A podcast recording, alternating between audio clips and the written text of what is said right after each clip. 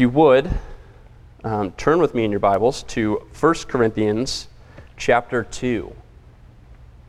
1 Corinthians chapter 2. And as we just read our statement of faith, if you have any additional questions about that, please feel welcome to come up to me or to Ben or one of the other leaders here in the church and just ask a little bit for clarification on that should you have any additional questions. But we are in Ephesians. We're continuing our sermon series through the book of Ephesians, and we are on chapter 2. If you want to use the provided Bibles, uh, the blue Bibles near you, that's going to be on page 952, is where we start. 952. And if you're unfamiliar to looking at a Bible, then as you get to page 952, the big number is going to be the chapter. So we're in chapter 2, and we're in verses 1 through 5. The little numbers there are called verses, not actual song verses. It's just to help us understand where in the passage we are. So we are in 1 Corinthians chapter 2, and today we are looking at verses 1 through 5. Beginning in chapter in verse 1. And I, when I came to you, brothers, did not come proclaiming to you the testimony of God with lofty speech or wisdom. For I decided to know nothing among you except Jesus Christ and Him crucified. And I was with you in weakness and in fear and much trembling. And my speech and my message were not in plausible words of wisdom, but in demonstration of the Spirit and of power, so that your faith might not rest in the wisdom of men, but in the power of God. Let's pray. Father, we come before you grateful for the gift that it is to be able to gather on the Lord's Day, the first day of the week, to worship you, to be reminded of what Christ has done in his crucifixion. Thank you that he didn't stay crucified, but that on the third day he rose. We can to remind ourselves of not only that truth, but also the repercussions of that truth as we look at your word. Lord, we pray that you would be with our members today be with this body. Have your word shape us. Have it be like a mirror that we look at. Reveal to us in your kindness sin that we need to repent of. We recognize that we are imperfect people and that we do need to consistently and ongoingly repent or protect us from, going, from growing calloused to that. Lord, uh, we pray for those in our congregation who are seeking physical healing. I think of Melanie Gilbert, who had surgery just this past week. God, thank you for the good news that that surgery went well. We pray as a church that that surgery would provide her full relief of the pain that she's been experiencing. Thank you for the gift of medicine. Lord, we also thank you for those who serve our congregation, specifically those in setup and tear down. Lord, it's not a glorious job, but it's one that we are blessed by. It's one that is necessary. And Lord, we are grateful for those who take the time to get here early and who stay late for the good of the body. Lord, we pray that you would bless them. We pray that you'd send more people to that team to, to help out there. Lord, we pray for other churches that are proclaiming this good news as we know it. Lord, I think specifically of Gethsemane Baptist Church with Pastor Pete Thompson. Thank you for him and his faithful ministry and the intentionality that he brings to his congregation to shape them by the word. Lord, I think of Cambridge Bible Church with Dave Saxton. Lord, thank you for his perseverance and the way that he serves that body. And God, I pray that that body would be edified and that they would love Christ above all else. Lord, be with us. Have us be a body that loves Christ above all else, that is unified in Christ. As we look at this passage, help us to fix our eyes on Christ and Him crucified. Pray this in Christ's name. Amen. So I've shared with you guys before um, some of my skills or lack thereof. Uh, the lack thereof section includes being handy. And so some of you know that we're doing a little bit of uh, home projects here and there in our home. When we purchased our, our small little house, there was a lot to do. And there's still a good amount to do almost two and a half years later. But what I knew beforehand and have been explicitly made more aware of recently is that I'm just not handy. I, I can do enough to get by, but I am, I am not the guy who's able to uh, go from zero to 100 with a project. I need a lot of help and a lot of guidance. And one of the ways that that was made evident was when we first got our house, we laid down floor.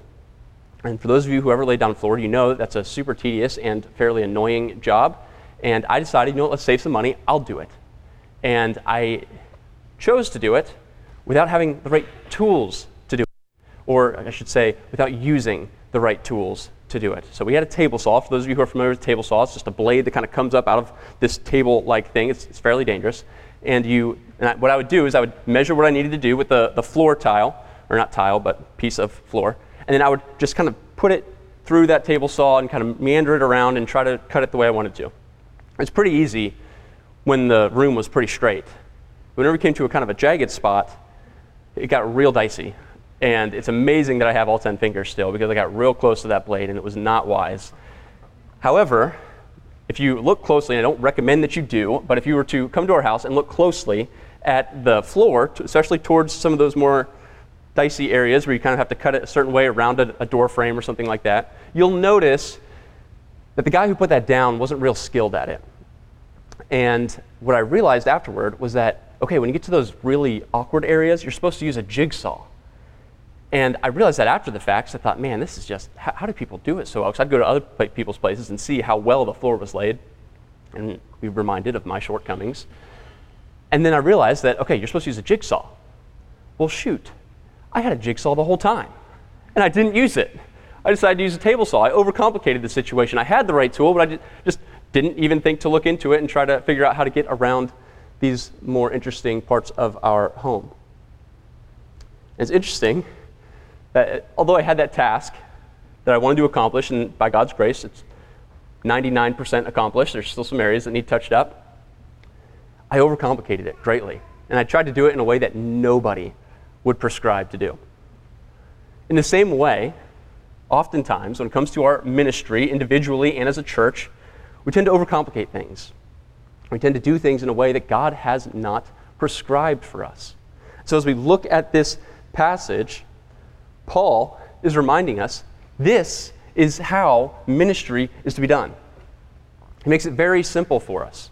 He gives us the way that God has prescribed for us to carry out the ministry that God has placed before us. Oftentimes, when we try to do it our own way rather than submitting to God's way, what we end up saying, not intentionally perhaps, but unintentionally, what we end up saying is that God and His Word are helpful, but they're not sufficient. Helpful, but, but not sufficient. I, I know my own ways. I've, I've, seen other churches do it certain ways, and I'm kind of going to go that route. This is helpful, but l- let's go this route. And we often try to attempt the task that God has placed before us of making disciples to the glory of God in a way that God has not prescribed. And so each week, as we go through a passage, one of the things that I, I to, to do is lay before you just a brief sentence, a, a one, maybe two sentence phrase that gives you the whole summary of the sermon. So if you're paying attention to any part of the sermon, this is the spot to pay attention to, because then when somebody asks you, what was the sermon about, you can say, here it is. So here it is. The power of God, not the wisdom of man, saves dead sinners.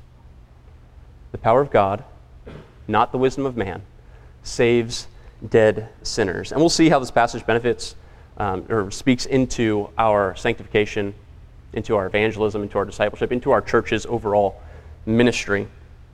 Because ultimately, all of that matters. And Paul gets at it here. But before we unpack each of these verses, because that's just kind of standard practice, is what we want to do is whenever we gather together, we look at God's Word and we just try to help you better understand what His Word says and then how it applies to our lives. We try to point it back to Jesus each time because Jesus himself told us that all the scriptures point to him. And so, but before we dive, in, dive into those five verses, some background regarding this letter that Paul wrote to the Corinthian church. So, Paul is writing to the whole Corinthian church. He says that.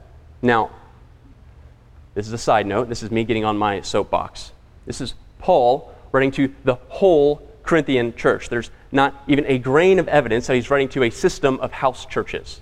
He's writing to the whole Corinthian church. And I, real quick, I'll show you why I stand firm on that. It's because if you look just a couple pages back at Romans 16,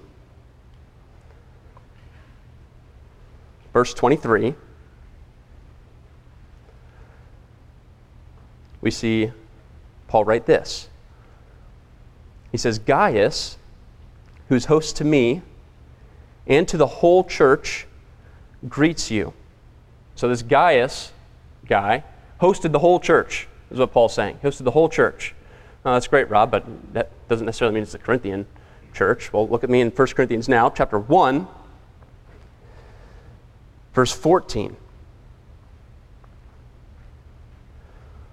Paul says, I thank God that I baptized none of you except Crispus and Gaius. So Gaius was a Corinthian, and he was host to the whole church.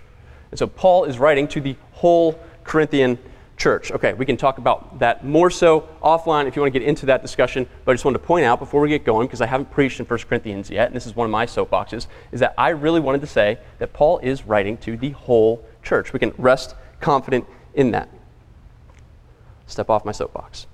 Additional background Corinth, the city of Corinth, was located in a very strategic area. It was in the heart of a trade route.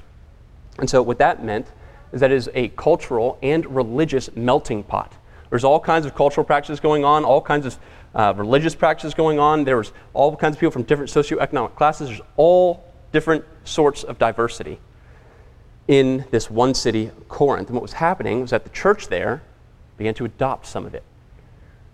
And it became divided over the various different preferences that they had, various different understandings of things. And this letter, 1 Corinthians, if you think of this as 1 Corinthians, um, Buzz helpfully pointed out that there is a, essentially a zero Corinthians. So this is Paul's second letter to the Corinthians, but it's the only one we have in the canon. And so Paul had written earlier to the Corinthian church, and now he's responding for two reasons. One, they didn't quite understand. They had some questions about what he had written. We see that in chapter 7, 1 Corinthians 7, verse 1, where Paul says, Now, concerning what you asked, or concerning what you wrote back to me. So, the first six chapters, Paul's addressing the reports that he heard from Chloe's people.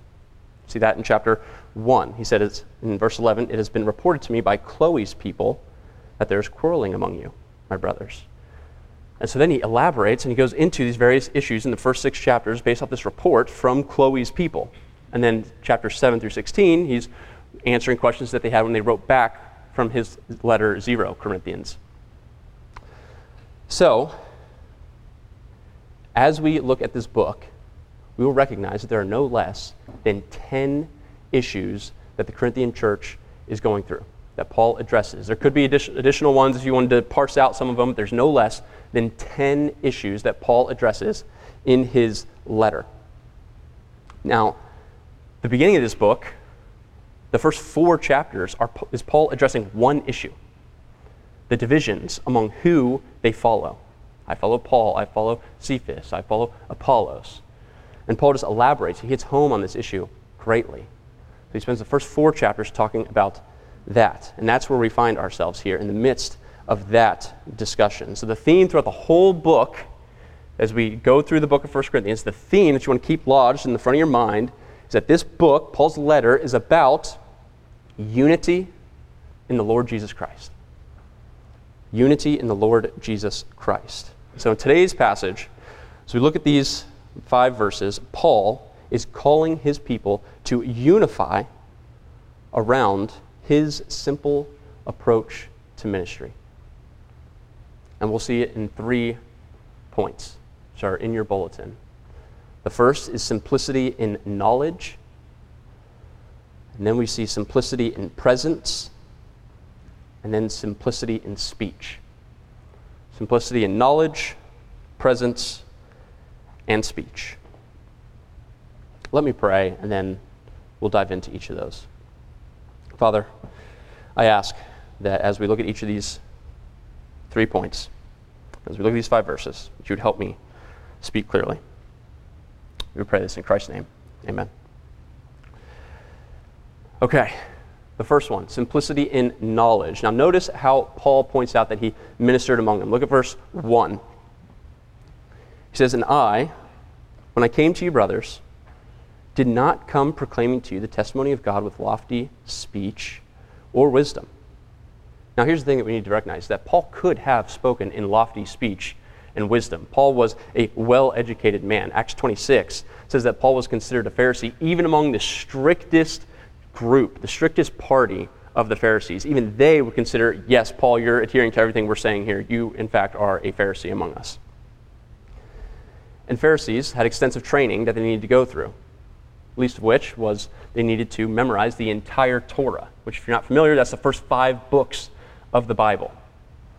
So Paul had the whole first five books of the Bible memorized. He was very well educated, and he was a Pharisee among the strictest Pharisees. So he could have spoken in eloquent ways, in lofty speech, or with the kind of wisdom that they would have appreciated hearing.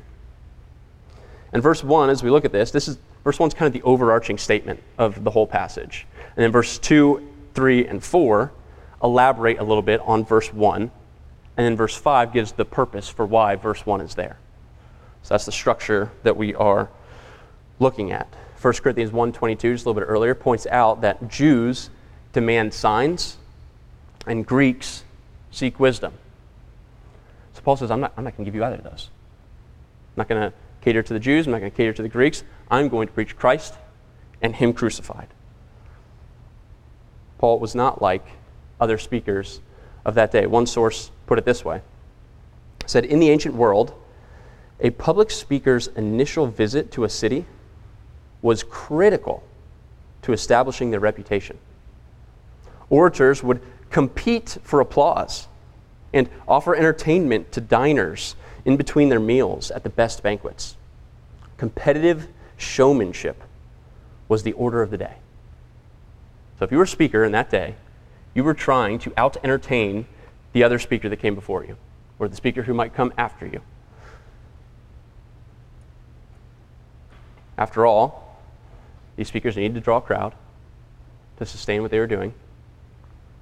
And so, how else are you going to draw a crowd without giving them entertainment, without giving them what they want? So, I was thinking about this passage and I was going through that and studying. Thought, man, how similar to today?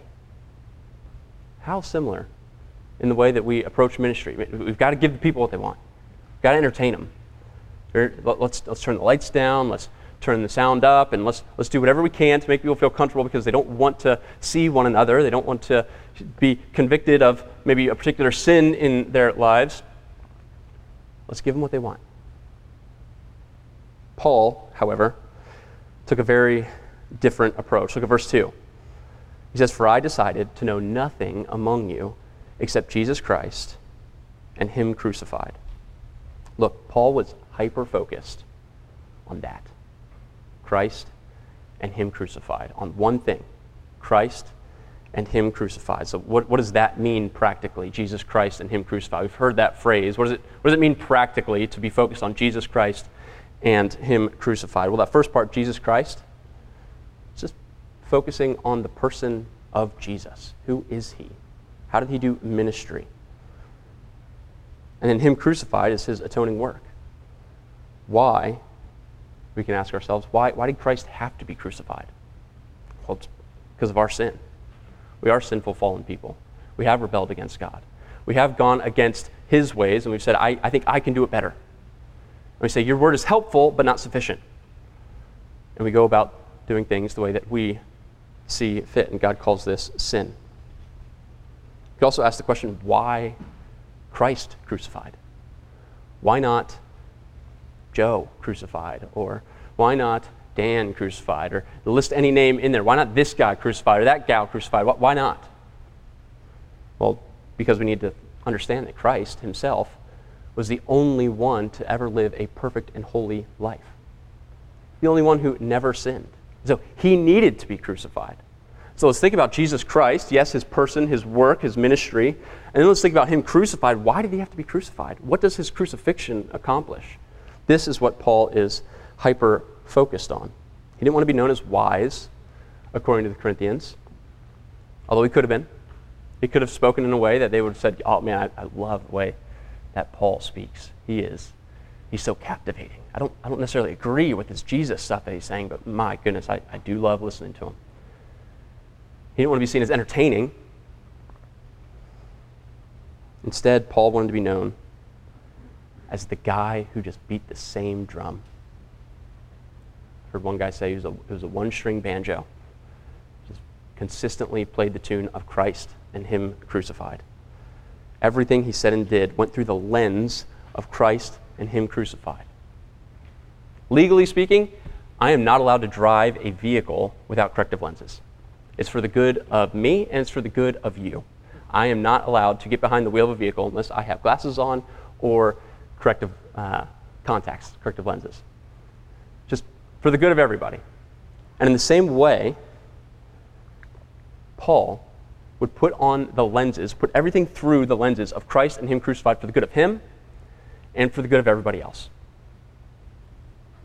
If we ever find ourselves more persuaded by an individual's rhetoric than we are the Word of God, then that is a red flag. That's exactly what Paul was trying to combat.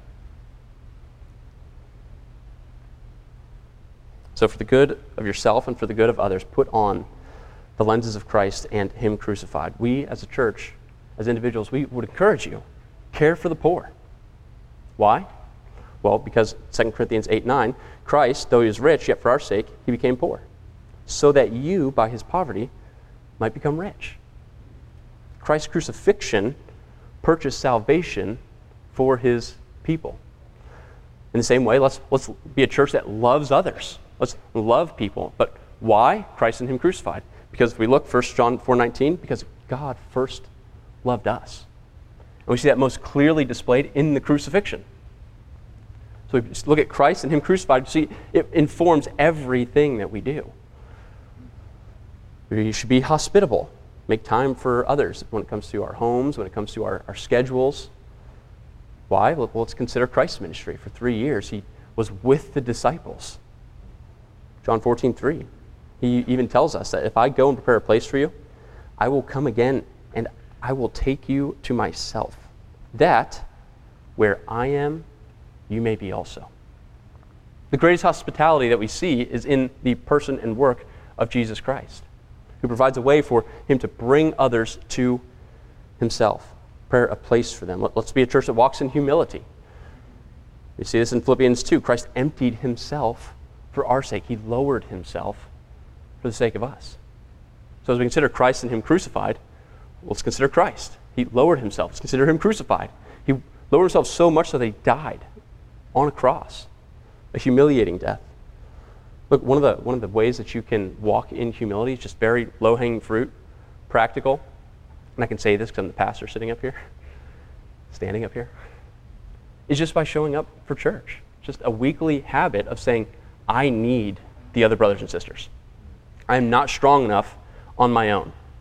I might be able to get a good amount out of my Bible study, but I will be better nourished and better edified if I'm around other believers who are also in their Bibles and who are with me, hearing the same text being elaborated on, singing the same songs. It's a weekly act of God, I am not sufficient. I can't do this on my own. I need to be with the believers. It's a weekly way that you can exercise humility. We put sin to death. Another thing that we just view through the lens of Christ and Him crucified. 2 Corinthians 5.21, For our sake He made Christ to be sin, who knew no sin, so that in Him we might become the righteousness of God. When it comes to our effort to put sin to death, to grow in our sanctification, to grow in holiness, let's consider Christ who walked in perfect in perfection, and let's consider him crucified. He on the cross became our sin, and when he died on the cross, he took our sin with him. So that now we can walk in newness of life. We still wrestle with sin. That doesn't mean that you're going to be perfect this side of glory, but it does mean that someday your sin will be entirely dead because Christ has purchased that on the cross. And that should inform the way that we walk in our sanctification.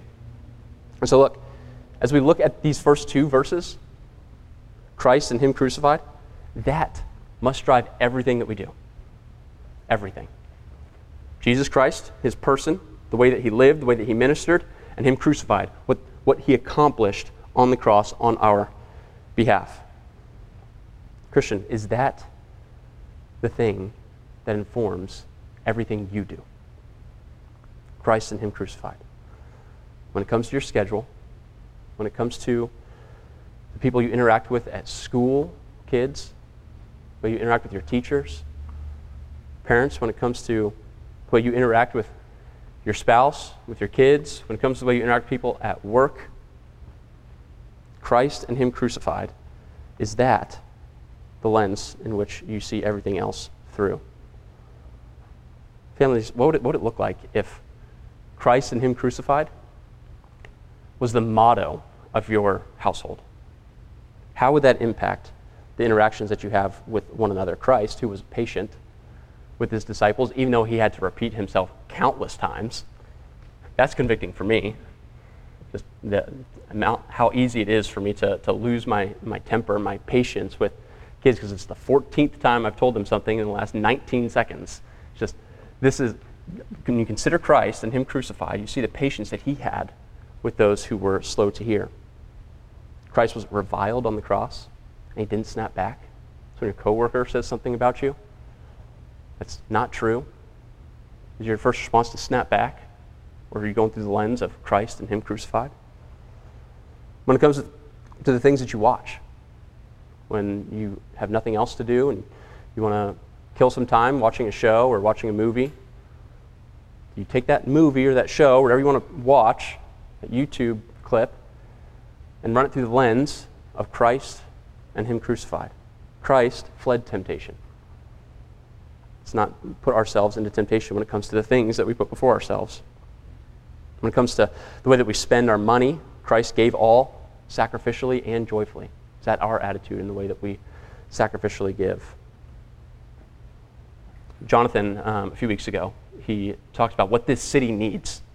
It doesn't need another social club, doesn't need another uh, nonprofit organization, just, but what it needs is people who are focused on the person and work of Jesus Christ. I'm paraphrasing, but I want to paraphrase even more. What the city needs is a church that is absolutely focused on Christ and Him crucified. Take that to the public square. See how that begins to shape society. Maybe you're not a follower of Christ this morning and you've heard me say Christ and Him crucified about 33 times in the last four minutes.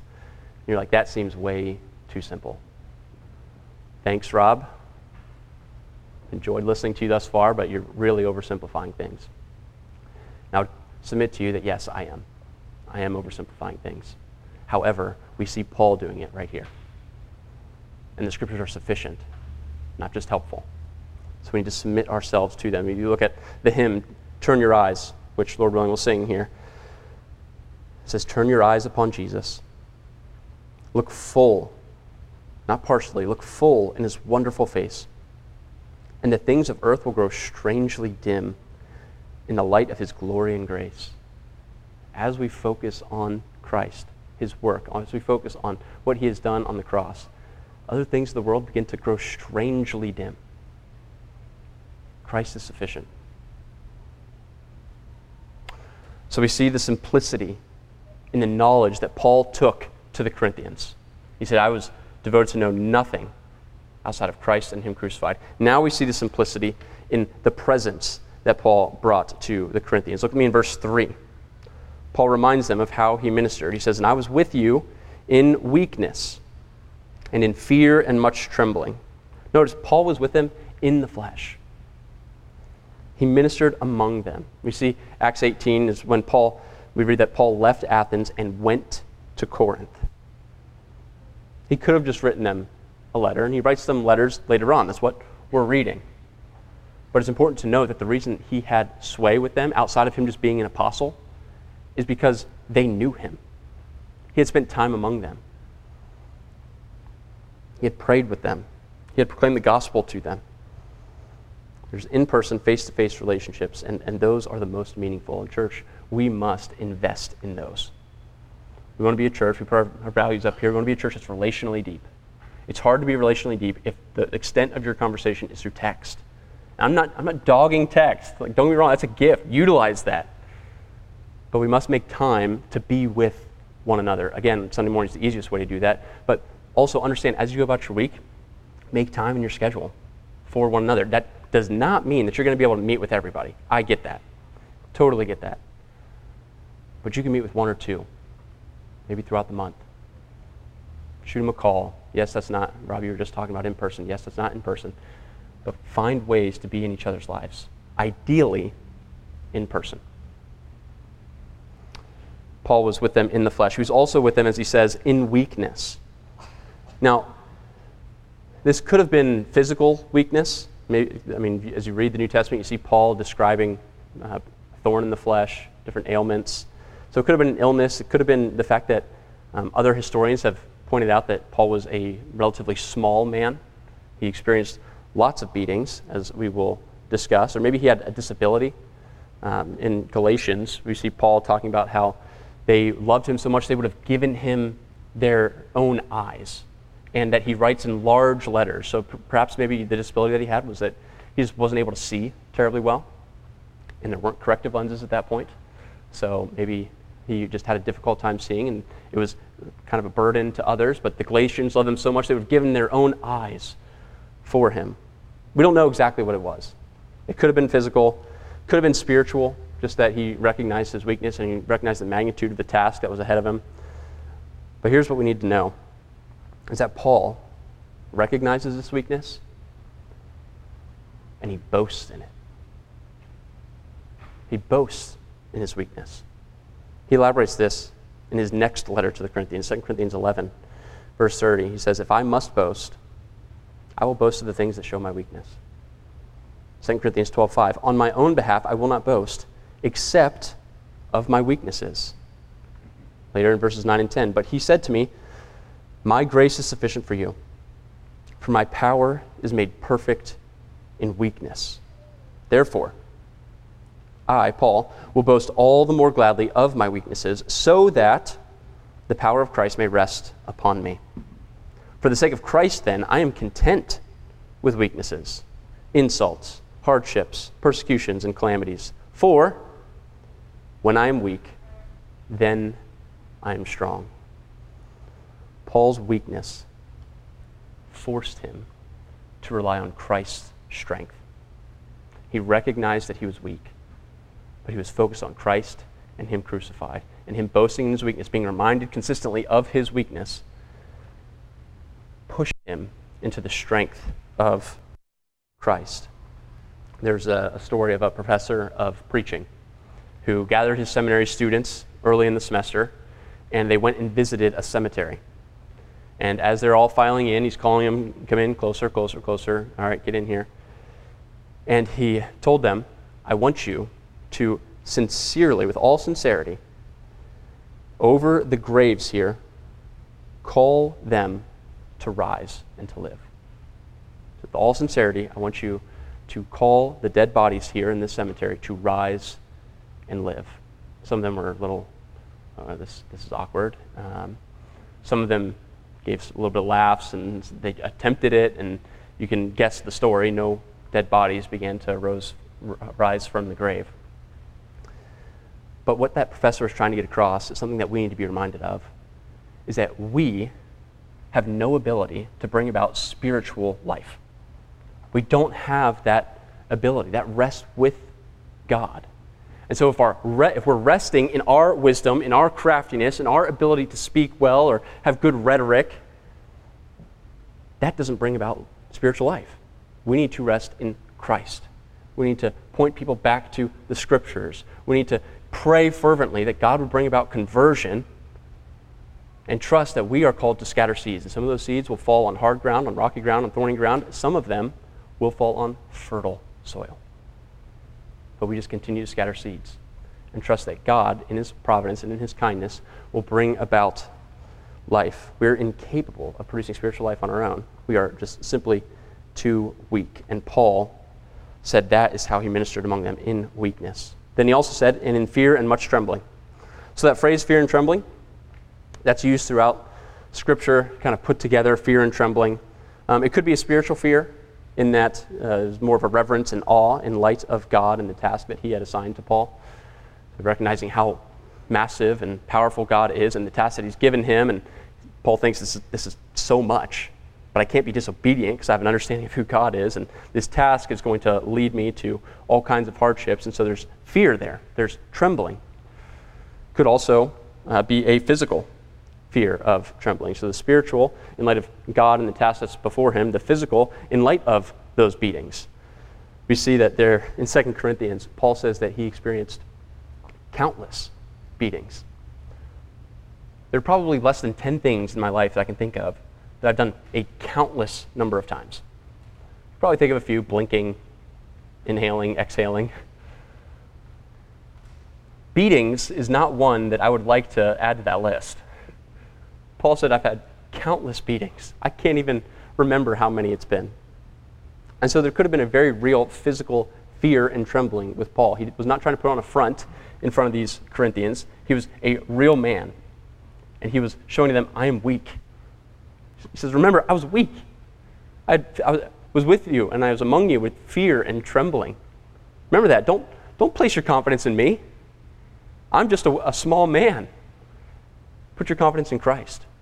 Any fruit that you saw from my ministry, or from Apollos' ministry, or from Cephas' ministry, is because the Lord was kind to provide growth, not because we're incredible men. So, unlike the circuit speakers of their day, Paul was not impressive. He just wasn't. He was weak and he displayed fear and trembling, which really are hardly any reasons to place your confidence in somebody. And Paul wants to remind them of that. so, Christian, as you consider this passage, are you trying to put on a front? Apostle Paul says, don't, don't do that, because that takes away from you relying on the strength of Christ. Your weakness highlights Christ's strength and work in you. Non Christian, if you're not a follower of Christ and you're in here, you're always trying to put on front for somebody, for something. I would submit to you that Christianity, in its truest form, is the only place where you can be entirely transparent and entirely accepted. Christianity in its truest form is the only place where you can be fully transparent and fully accepted. Not because we get comfortable with sin and don't try to fight against it, but because we recognize that sanctification, that growing in holiness, is an ongoing work. And so we're not shocked when somebody says, I fell, or when somebody says, I gave in to sin. We fight against it. But Christianity is where you can say that in Christianity in its truest forms. There's been bad examples of this. Hopefully, here at this place, we, we don't fall more so into that unhealthy side. Hopefully, we fall into the healthy side. There's going to be a mixture. But Christianity in its truest form, when you confess your sin to one another, you're not cast out. As long as you continue to fight against it. Sanctification is ongoing. Paul says, don't, don't place your trust in me. I'm just a man. I was with you in weakness. I was with you in fear and trembling. Don't place your trust in me. Place it in Christ. Paul's ministry was marked by simplicity simplicity in knowledge, what he came to, to share, Christ and him crucified. Simplicity in presence. He was among the people, and he wasn't among the people in a tremendously impressive way. And now, simplicity in speech. So look at me in verses 4 and 5. Starting in verse 4, we see Paul describe how he spoke to them. He says, my speech and my message were not in plausible words of wisdom, but in demonstration of the Spirit and power. Paul points out that he did not even speak. Not only was he not with them, among them, in his presence in an impressive way, but even when he opened his mouth and spoke, that wasn't in an impressive way either. He says he didn't use plausible words. Some translations translate that as persuasive or convincing. He didn't use persuasive or convincing language. He was intentionally different than the other speakers of his day who would try to persuade with persuasive rhetoric, but not Paul. He had one message, and he tried to convey it as simply and plainly as possible. And so, we as a church, let's do that as well as we evangelize and as we disciple one another. Let's speak plainly with one another.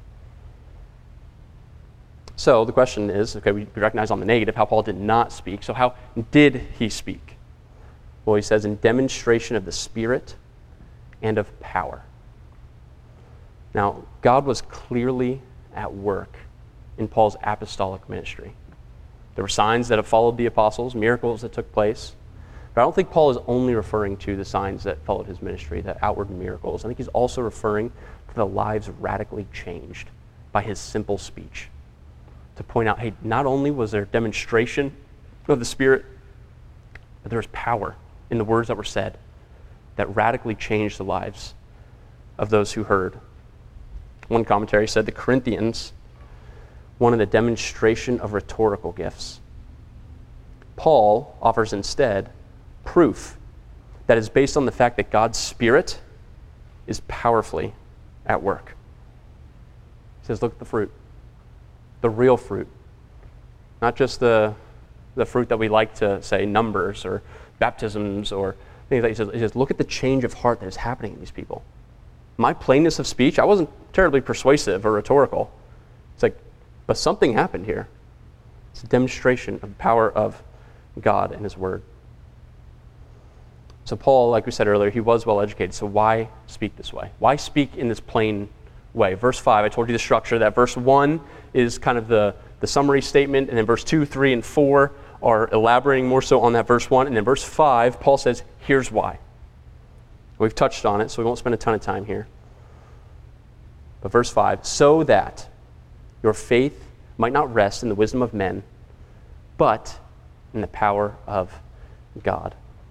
The Corinthians, like us today, were prone to rest their faith in whatever their favorite Bible teacher said. And we are not that much different. I follow Apollos, I follow Paul, I follow Cephas. So instead, oh, I, I follow the old dead guys. I, I like Calvin, or I like the Puritans, or I, I really like straight shooters, so I follow MacArthur, and I follow Voddie. Or maybe I, I follow the guy who, who really gets to the heart of things, so I, I follow Piper. I, I really like the way he gets to the heart of things. Or I follow the guy who has a great theology of the church, so I follow Dever. Whatever it is your guy is, I like the more engaging guy, Chandler. I like, I like Sproul because he just very expositional. I like the guy who has the Scottish accent, so Alistair. If I could just listen to a Scottish accent all day, I'll follow that guy wherever he goes. The list could go on and on. List your favorite guy, I follow him. But Paul is saying, don't be impressed with these men. Look at the Word of God. Let your faith rest, not in them, because they are man. Let your faith rest in the Word of God. Let that be your supreme authority. Paul wanted the Corinthians' faith to remain on Christ, not Paul. And so, Christian, be built up and be edified by great Bible teachers. I listed those guys because I wanted to list people that I was like, hey, if you want to check them out, go for it. Go check them out. I intentionally didn't list some certain people. I've been edified in various different ways by these men and plenty of others. So don't, don't feel like you can't be edified and built up by these men, but don't rest your faith on them. Don't base everything you do on them. Rest your faith in the power of God.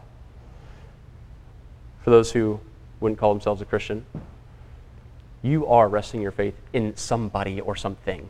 We all are. I'm trying to encourage this room to rest our faith in Christ. If you are not resting your faith in Christ, you're resting on something else. It's not a matter of opinion, it's just a matter of, of fact. What is it that you are resting your faith on? Maybe it's a podcast you like, or a YouTube channel, or maybe it's a news channel, maybe it's a whatever it is. Maybe it's a friend, family member.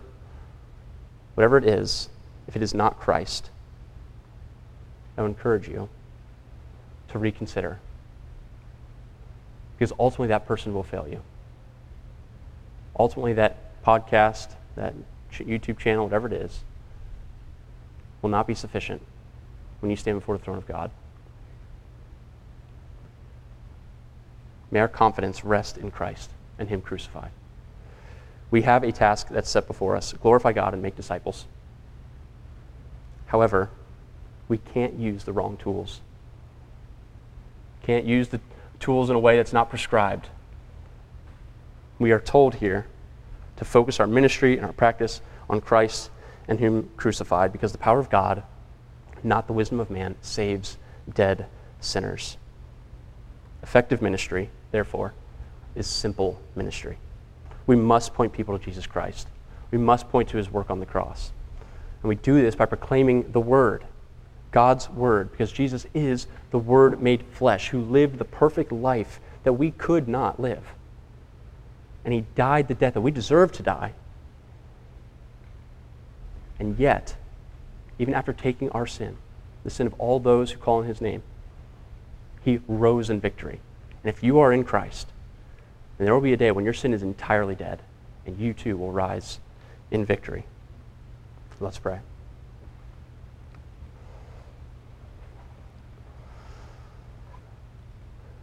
Father, thank you for the good news of Christ and Him crucified. Lord, forgive us when we overcomplicate the task that you have given us. Forgive us when our faith rests in men rather than the power of God. Help us to reorient our focus on you, to be finally and fully persuaded by what you have said in your revealed word. Lord, help us to be edified by those who teach your word. Lord, have our ultimate confidence be in you. We pray this in Christ's name. Amen.